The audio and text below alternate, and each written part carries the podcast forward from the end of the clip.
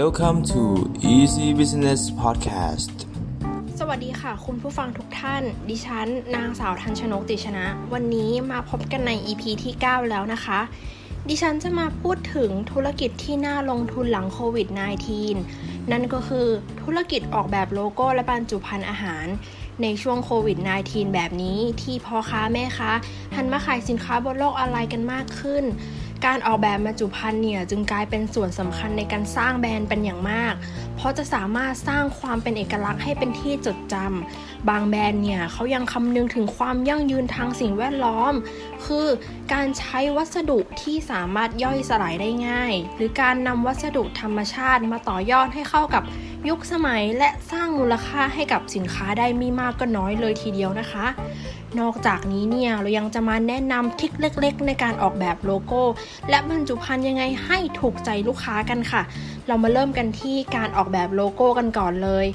1. เราจะเน้นไปที่ความเรียบง่ายเป็นหลักนะคะ เพราะเราเนี่ยจะไม่สามารถอธิบายทุกสิ่งทุกอย่างลงไปในโลโก้อันเดียวได้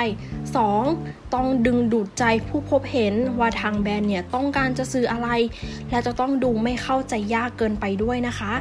3. การจดจำได้ง่าย เพราะการออกแบบเนี่ยจะแสดงให้เห็นถึงตัวตนของแบรนด์มากที่สุด 4. จะต้องสอดคล้องกับผลิตภัณฑ์ การตั้งชื่อแบรนด์เนี่ยจะต้องมีความสอดคล้อง หรือสื่อไปกับสิ่งที่ทำอยู่ทำให้ลูกค้าเนี่ยเกิดการจดจำมากขึ้นค่ะ 5. นะคะ การเลือกสีสีเนี่ยนับว่าเป็นองค์ประกอบที่สำคัญอย่างหนึ่งเลยก็ว่าได้ เพราะสีเนี่ยจะเป็นสิ่งที่ดึงดูดความสนใจ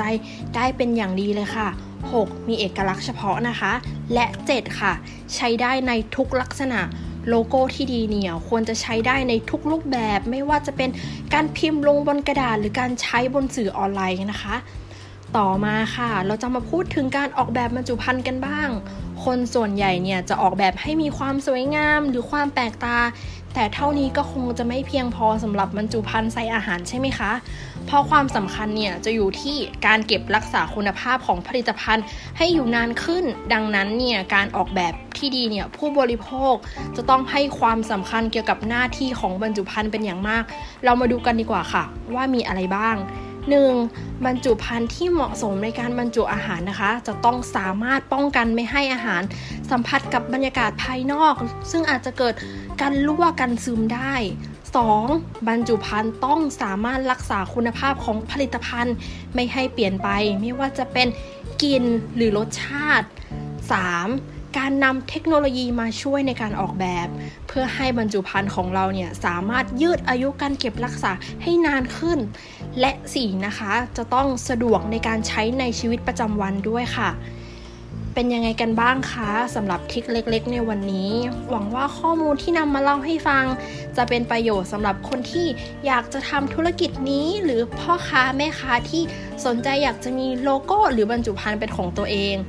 และสุดท้ายนี้นะคะ ขอขอบคุณข้อมูลดีๆ จากเพจ TKM เท่าแก่ใหม่เพื่อนคู่คิดธุรกิจ SME และข้อมูลจากมหาวิทยาลัยราชภัฏลำปาง